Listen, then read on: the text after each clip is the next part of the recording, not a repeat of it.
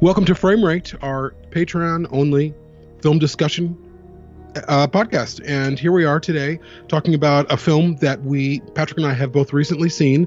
It is actually available on demand now. You can rent it for twenty dollars. What is cheap. up with that? I am sorry, I but know. that is, and they're all Yeah. all of the like the Warner Brothers films that have been put out in the They're sort trying of to recoup their money. That's how much home. you pay. With, that's how much you'd pay for tickets, essentially, ish.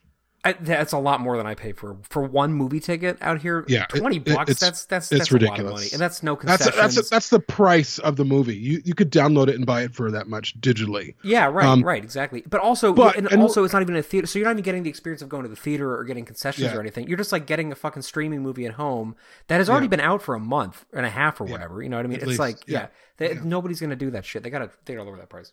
So, what movie are we talking about, everyone? We are talking about The Invisible Man, starring Elisabeth Moss and directed by Leigh Whannell, um, who is responsible for the Conjuring films and sort of the the the Jason Blum produced horror empire that's as out well there. as Uh, co-writing Saw. Yes, a couple of sequels. Indeed, Yeah. Indeed, indeed. Yeah, and the first Saw was pretty great actually. Um, so we decided we wanted to get together. Uh, Dan could not join us; he has not seen the film. Um, but we want me and Patrick felt really felt strongly that we wanted to talk about it. We could. The plan had been for Dan to go see it, but because of the situation we're all in right now with this this pandemic, which which I'm sure depend, depending on where in the month this comes out, who knows how it'll sound. But but for context, you know, we're recording this sort of in the transition to late March from mid March, and it's a, a very intense time uh, pandemic wise in the United States. So theaters are closed for the most part um, in most of the urban areas of the country where the three of us live. And uh, and uh, this streaming at home option is the only way to see it. But Dan was like, "I'm not going to pay twenty dollars to see this movie." Yeah, I don't blame him. And I don't thought, blame him I, I thought that was like a purchase choice. It's ridiculous. It's Like, a one-time yes, rental viewing. Yeah, like crazy. Like, let's make this movie for free for for viewing on demand, but let's charge a fucking arm and a leg. Come on, It's come on. It's, absolutely ridiculous. But it also goes to show you the machinations of studio pricing and Yeah. all of the hidden things we don't know about about how much it actually costs. I mean, we're getting an interesting window into what distributors actually charge movies to show things, you know, and why mhm. concession prices are so high, membership up prices are so high. It's because like they're Yeah. they're not cheap. It costs Yeah. a lot of money to get the rights to show something, and we're kind of getting a little taste of that. But I do have to say, if you are at home listening to this and you are wondering should I or should I not, I think you should. I think this movie is absolutely terrific, and I Oh, think it's if it's down to this, if it's down to this or The Hunt or Emma or whatever the other you know twenty dollar streaming options are right now, go with The Invisible Man because I think it's just an extraordinary film, and it is such a testament to what Lee want. Is it, so it's not Winnell, it's Whannell. I don't know. It might be now. I, in my head, I always say Winnell, but I don't know. Somebody listening to this is gonna is gonna give us. He's hate mail. Australian, so who know? I don't. I mean, who knows what that last name is. We'll is? say it's don't even- Kangaroo, Lee Kangaroo. Uh, it just, it's such a testament to what an underrated filmmaker he is. Although I feel like that's definitely shifting. I feel like people are getting sort of like a, he's reminds me a little bit of Craig Mazin in that regard. You know, Craig Mazin was somebody who was around Hollywood forever, did a lot of really, you know, kind of like solid worksmanship stuff. You know, he worked on like the scary movie, you know, franchise and like was a, a valued rewriter, somebody who would be brought in to kind of clean something up, who just kind of understood how to make a movie, but nobody really gave two shits about him. And then he does Chernobyl. it's like, oh, okay, I guess that was out there, you know. I feel like uh, like Lee Winnell to, reminds me a little bit of that, and that he's kind of been here on the periphery. You know, he's been working with Mhm. James Wan, he's been working with other filmmakers. He's been an actor. He was an been an actor, in the first Conjuring, or The was first it the Saw. Conjuring? Oh, in the first Saw, yes. Yeah. Um, and then uh, he, he was the other guy in the room in the first Saw movie. hmm Um, and then all of a sudden he comes along and like gets the ability to make movies on his his own terms, and he does Upgrade, which was awesome, and he Oh, does yeah. The Invisible Man, which totally blew me absolutely out of the water. I could not get over how Yep. good this movie was. Yep. It, it, it- I think it won the box office a couple weeks in a row. It something did, like and that. it was not projected to at all. It was projected to make nope. like 24 million in its opening weekend, and it made almost 10 million opening night. And they were like, "Oh man, we got to rewrite what we think this movie's going to make." And before they pulled it from theaters, I actually looked this up because I was curious about it. Yeah, it's it's currently at 123 million box office. That's is that domestic. Um, it's a very good question. I don't know. I bet it's domestic. You think it made more than that? Oh yeah, uh, Yeah? internationally, absolutely. Um, Interestingly enough, before we start go, before we get into the conversation about the film itself, this film is Universal re-engineering. It's, it's, it's worldwide. It's 120, 123 worldwide. Oh, okay, okay. Um, so the Invisible Man is Universal re-engineering their Dark Universe stories. What Universal was going to do, or they had tr- started to do, was to bring back their Dark Universe, which is the Mummy, the Invisible Man, Frankenstein, Dracula, all of the Wolfman, and there were a few iterations. All of those movies flopped. They all flopped, and Universal was there a few, decided. Or was it just the Mummy? There was the Mummy. There was Dracula with um. Oh, the, well, Luke well, they, Evans. they retroactively Not Luke Evans. Yeah. yeah, Luke Evans. So, so that was not originally part of it, and then they they retconned it to be part of the Dark Universe. But that that was that was a that was a retcon. It was really only Oh. the, the Mummy was the big pilot for this thing, which Yeah. on paper, I mean, what better franchise opportunity is there? The Universal monsters are some of the most beloved cultural icons in the world. Like they Mhm. defined a lot of the earlier part of the 20th century cinematic landscape. They're part of global popular culture. The the stories are fucking brilliant, and that's why they they you know are so evergreen. And then you have this like complete ass shit of a movie coming out a few years ago starring Tom Cruise, and it just it just single handedly destroyed the concept, which is crazy. Although the Invisible Man, I think, goes towards Yeah, well, it back. Oh, oh yeah, and with the problem with the Tom Cruise film, and even Universal themselves has have made some public concessions saying, "Yeah, we got this wrong," is that instead of having storytellers tell a story, they try to t- essentially do what we've talked about in the Alien franchise: is have a studio throw together a movie and then put a star. With Tom Cruise, you don't get a movie; you get a star that they build a movie around, and that's problematic. It's problematic, even though his Mission Impossible films are really successful. They're not about the team. Like Mission Impossible, the the the series was known as a team of people working towards one thing. The movies are one guy and some hit his helpers. That's not what Mission Impossible was ever about, but that's what it's become about. So the Mummy film was just dog shit. It was just laughable. It was so cringe and so terrible. Like I, I saw it because I'm like, no, I, I'm interested in this. Like I like Universal's IP. I like the idea of a scary mummy film. The trailer was interesting, and then I watched it and I was like, how is this this thing this terrible? How is it this bad? So I digress or progress. Universal took a step back. They asked who was interested. Jason Blum said he was interested, and they put a film together, shot relatively cheaply, and it made a bunch of money. I, I think. I think it, made its budget back. I think it was made for like 35 or 40 million or Oh, less than that or something nothing. like that. Yeah, hang on, I, I still have that Yeah. page uh, handy. Let me see what it was actually made for. Budget was seven million dollars. Jamie Prater, No. a seven million dollar production budget, Wow. So and it's currently at almost at quadrupled 124 in million. more. Oh yeah, they've destroyed that. Uh, That's Talk great. about That's- and, and that's that great. is in the midst of uh, an emerging global pandemic. that is absolutely crazy. Yeah. We, so we saw, Yeah. you know, I, this was a movie that I was waiting to see. Like, uh, so you know, we, we had discussed this earlier. I thought the trailer was absolute garbage for this movie. I saw it every time I saw 1917 in theaters, which was quite a few times because I love that movie. Every time I saw it, this was one of the trailers that would play, and every time I would kind of poke fun at it because I felt like the trailer just showed the whole entire story every single time, and I was like, why would anybody go see this? The whole thing is totally revealed, including a lot of the scare sequences. I do have to say, although the story was quite different from what the trailer led me to believe. There were a, a- Mhm. enough of the scares kind of spoiled that I felt like I, I, you know, I'd already kind of seen them when the movie was and happening. spoiler alert, we are going to be talking about a few things. So we recommend. I know this is kind of hard because the movie isn't in theater. It is readi- readily available for anyone to see. Again, you're paying twenty dollars. So Any millionaire who's interested in seeing it, yeah, yeah. Anybody who's not been fired or furloughed or, Or let go yeah. from their jobs, uh, who doesn't, you know, who has to use twenty dollars to buy food and toilet paper, um, yeah.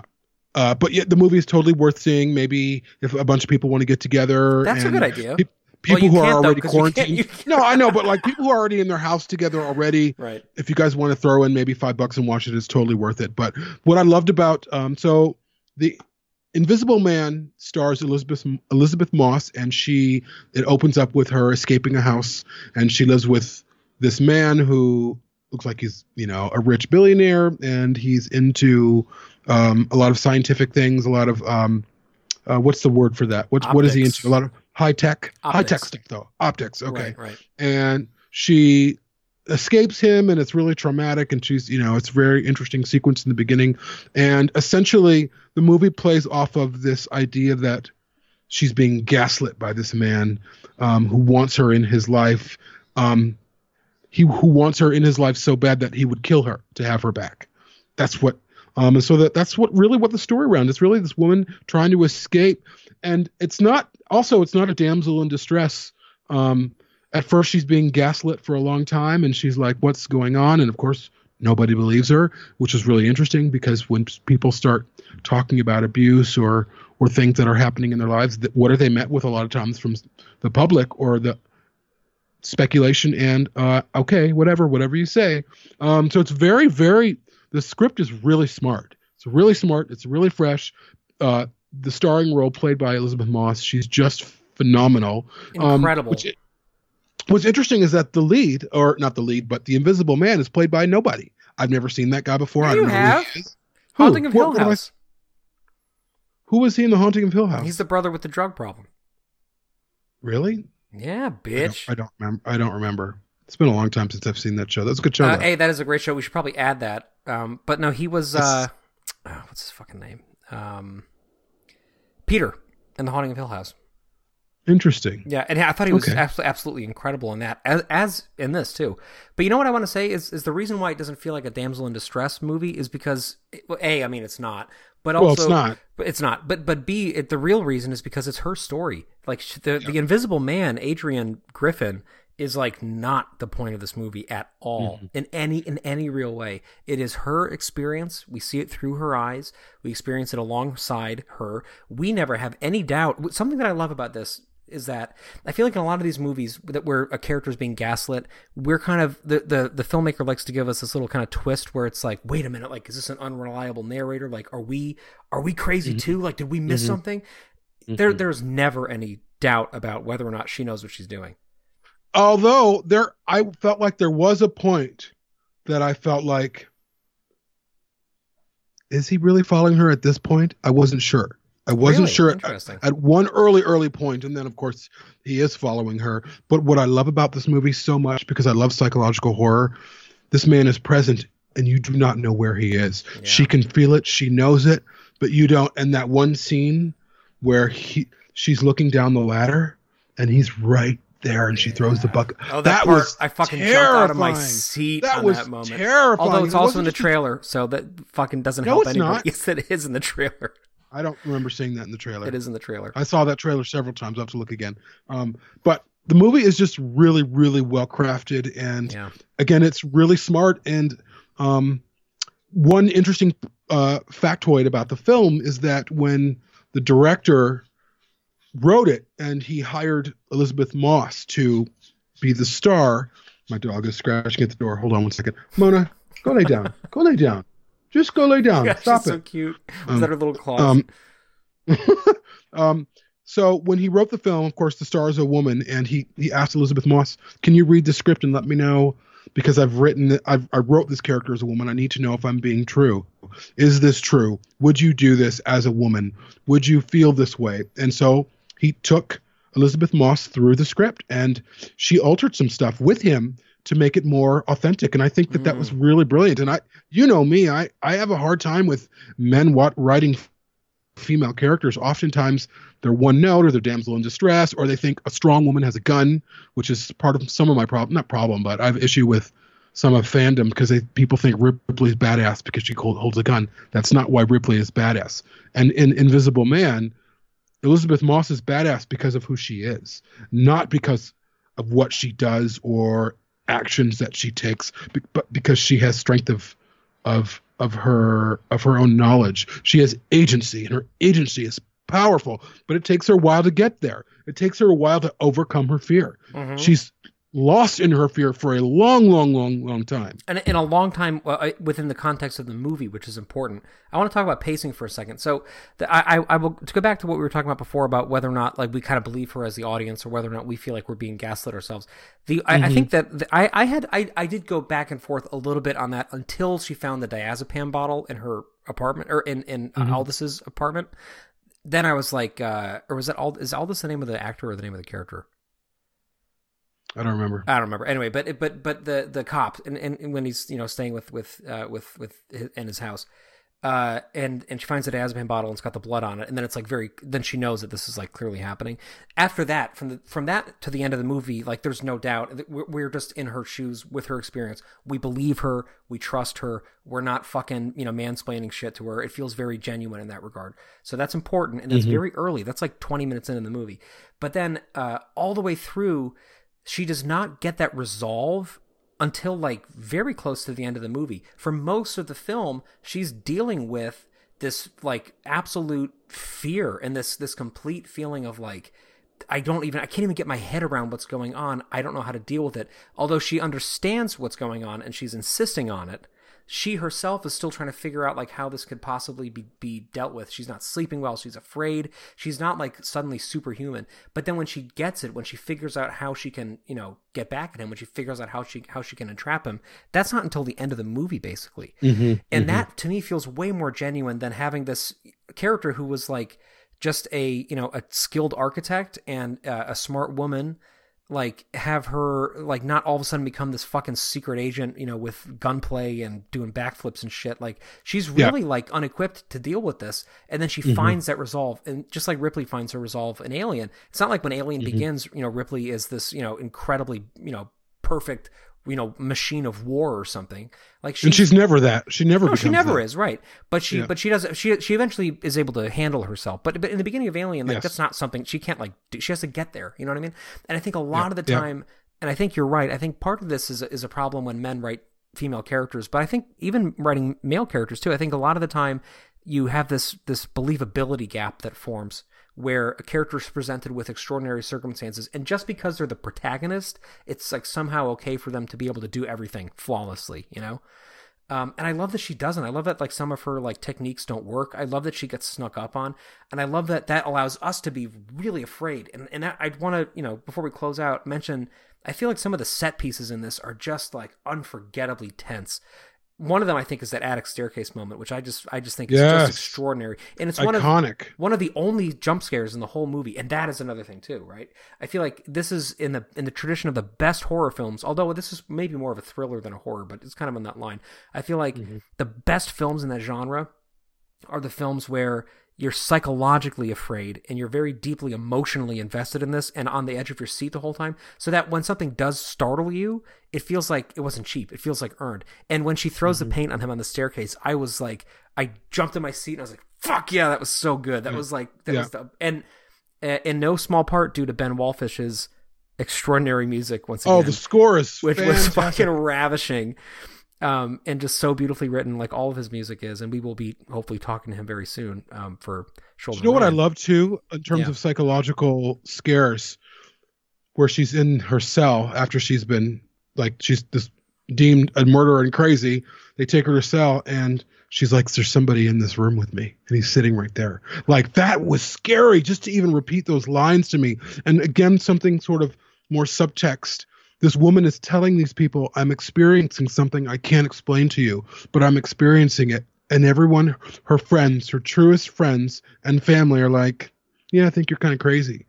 And it really, and I don't want to get too, because we're about to wrap this, but I don't want to get too deep into it. But the people who come forward with stories of abuse are met with that all the time yeah, I'm not really sure. Um, are, are, you sure? Are you sure that that happened? Oh, wow. Yeah.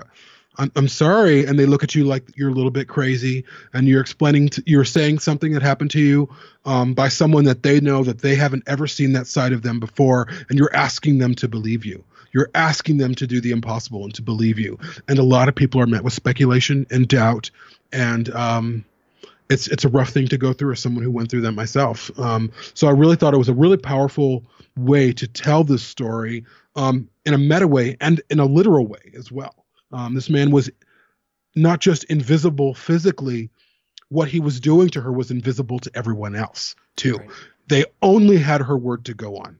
Um, this su- successful billionaire who's done all of this great work in the world, this woman is saying, no, he's a monster. Physically, literally, psychologically and she's asking everyone to believe that and everyone's saying i don't know nobody wants to nobody wants nobody to. wants yeah. because when the when you hear the truth you you are then you have two choices you will you can either um do what it asks of you because the term the truth commands a response, or you can deny it. And so. and and because we buy in so much to what we think, and because we we have so much ownership in what we assume the world to be like, you know, I mean, that's why Bill Cosby got away with it for so long. That that's that's oh, that right. Sure. It's a great example of that, right?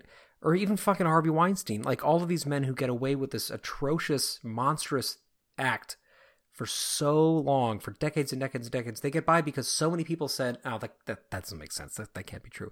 And when they do that, though, it's almost never in this aggressive. You know, a lot of the time in, in film and television, when they try to show, for example, a victim of, of sexual abuse speaking out about something, they show people kind of like being like, "No, like sit down. You don't know what you're talking about." But usually mm-hmm. that's not the case. Usually it's a lot of people trying to comfort you by telling you basically that you don't know what you're talking about, but being like, "Listen, like you know, I love you and I and I'm I'm here for you, but like." We'll we'll talk about this another time. And in most of the movie, see the lead character. That's how people deal with her, right? At first, that's how her sister deals with her.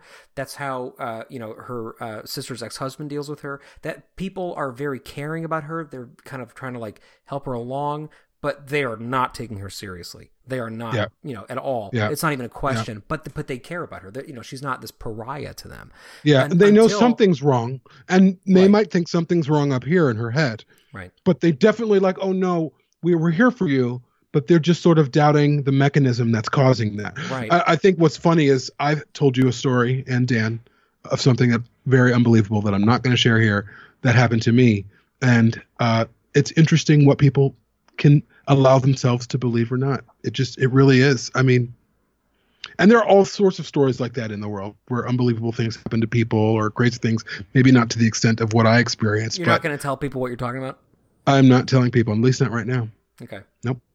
It's nothing Anyways. bad, people. It, this, we're, we're, no, we're not, no, we're not, no, not believing Jamie because something bad happened. This is this is something. No, I don't know if they don't not believe me. I think they believe that I believe it. That's that's how I say it. Yeah, but this this neither here nor there. I I do want to go back really quick. I feel like I, I, love what you said. I think you said it so beautifully. There's nothing to add to that about the subtext, but other than to say that to me that was part of why this movie is so beautifully done is because that subtext is so clear the whole time, and yet it never becomes the focus of the movie. It never becomes some sort of like a it never becomes a movie that's just like about victims of abuse or about men controlling women although those things are are suffusing it everywhere and you can't go there and not take that away from it but it's about this woman it's the story of this woman's experience right yeah and yeah. and and and we and but there is no question about the greater goal of the movie which is to illuminate this whole secondary thing about how we treat women in this society and about how yeah. we treat whistleblowers and how we treat people who have been wronged who are trying to be honest about it and i love the idea that, that adrian griffin who just super briefly in in the original, you know, the H.G. Wells novel and in the in the original Universal pictures, like he he's not a bad person. He becomes a bad person by a result yes. of this, but right, but yes. he's he's he's like you know altruistic and a great scientist, and then because he can't reverse the invisibility process, basically goes nuts, um, and becomes evil, right? Because because he can get away yeah. with doing evil things because nobody can see him. Um, and he stops trying to like lie by wrapping himself up. You know, like he basically just just becomes okay with this idea that he's no longer human, kind of in a Doctor Manhattan kind of a way. Uh, I feel like in um, in this movie, what I love is that like he is is evil in the exact way that most serial killers are evil, which is that like most spousal abuse most serial murder, most of these things come about not because people have a bloodlust or because people just get off on violence. It comes about because some people need to control things so violently that they will do whatever it takes to enact that control in the world. And if that control is taken from them in one part of their life, they will go wild to try to get it in some other part of their life. A lot of serial killers start because they're abused as kids or because they're, you know, shunned by their peers or something they feel like they don't have any control over themselves. They don't have any ability to like make their mark on the world. And they say oh but i can by controlling somebody so much that i can actually kill them i can get a little bit of control and that can be my that could be me getting mm-hmm. my way and then you know and then it spirals out of control from there. And what i love yeah. is that this character was so believable because he wasn't some sneering lunatic. He was kind of sympathetic in a fucked up way. You you can kind of understand why you can't understand why he did what he did, obviously, but you can he, you can understand that he was a human. You can see him as somebody who probably wasn't always to that level, who probably, if things had happened differently to him earlier in his life, maybe he would have not been, you know, this fucking monstrous person that he became. Mm-hmm. Um, what I think is interesting though is the scene where, and again, this is a spoiler show. Um, the scene where point, they, I feel like they, people hopefully get yeah. that. Yeah. if they when they find him in the basement in that like in that right. Like, where right away, right away, Elisabeth Moss's character, she knows it's oh no. I He is and they're like, oh no. Right away people come to his defense. Oh no, he's a victim too. That wasn't really wasn't him. Right away they believe him. Yeah. Right away they believe his story. Where all along, even though these crazy things were happening for her, no one was believing her story. right. But he shows up, a man bound only in his boxers, in, you know, in a little corner in the basement. Oh, I'm so it's me. You know, they they they believed his story right away, and I thought that was very very interesting. And it, it's very similar in um, our society, where if a, typically if a man comes forward about sexual abuse, he's believed far faster than women are because oh, a man's saying it, and a man would never talk about this type of thing. Right. What's he have, So what does he have to gain true. from it? It must be embarrassing Yeah. for him to say Yeah, that, yeah, right? Yeah. Like it's so fucking one sided. It's absolutely absurd. And I and. I love as we close, uh, the reason why people listening to this, the reason why we keep saying as we close is because we're really trying to keep ourselves to like make these a half hour long, but we keep Yeah. going like an hour and a half. So we're really trying to be on this. Just so Yeah. so as we close, uh, what I love so much is in the final sequence at the dinner at his house.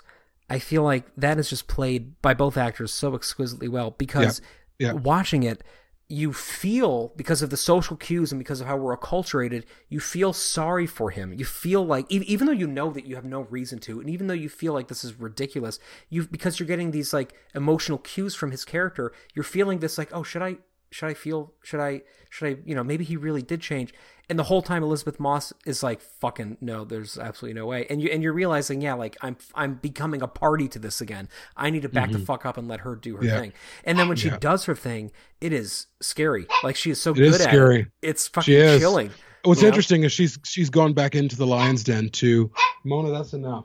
That's enough. She's gone back That's into the the, lion. lion's den to the to the place where it happened to reverse the roles. So everyone check it out. Invisible Exquisite Man, film. starring Elisabeth Moss, directed by Leigh Whannell or Whannell or Whannell or whatever. Um, really really great. It is on uh, video on demand right now for for twenty dollars per rental. Uh, hopefully, it becomes available for sale for soon because I'll buy it for sure. Oh, I will buy that Definitely movie in go a see it. heartbeat, and also pick up the Oh, soundtrack. It's available uh, on streaming platforms. And, and Benjamin Wallfisch, I, I like. I really feel like uh, he's obviously not like underrated among us, but but I feel like in the general public, people still don't. He's not like a name people recognize, which is just Mm-hmm. criminal. And I really feel like, obviously, if you're listening to this show, you probably are familiar with his work for 2049. That's goes that sells itself. We don't have to even get into that. But I, I really feel like the music to it, to both Chapter One and Chapter Two, is just extraordinarily good. And for me, Yes. that that was when I was like, oh my god, this guy is not just sort of this like one hit. You know, like he's really a genuinely gifted composer. And this this music in this film is on the level of that. Motivically, there's a lot going on. Uh, he's he's like has all these really great little descending figures that start um, outlining a scale as they come together, and in the same way that like you know as the light hits objects, you can see it outlining the what it actually looks like in space. It's just very physical music, very geometric music. It's very beautifully written, and it's very melodic Yes. in a very kind of sort Yeah, of it traditional. I love way. it. There's It's a great. big Saw um, Easter egg in this film. I don't know if you saw it, but I did. Um, huge Easter egg. That is, if it's in a flash, but you see Are you it, talking about when um, they find his body? No, no, no, no, oh, no, no, no, no. Okay. You see, you see an image of the clown guy. Of What's Jigsaw? his name? Yes, you see it. It's it's it's like drawn on a gate, and that gate is somewhere. Yeah, yeah, it's very interesting. Mm. Anyways, check it to out. be continued. This, we'll probably talk be about this more someday 'cause this is fucking Yeah, great. maybe once Dan sees it, we'll talk about it again Yeah. a little bit longer. So, All right. thanks everyone. See you we'll guys. see you soon. Stay safe. Bye.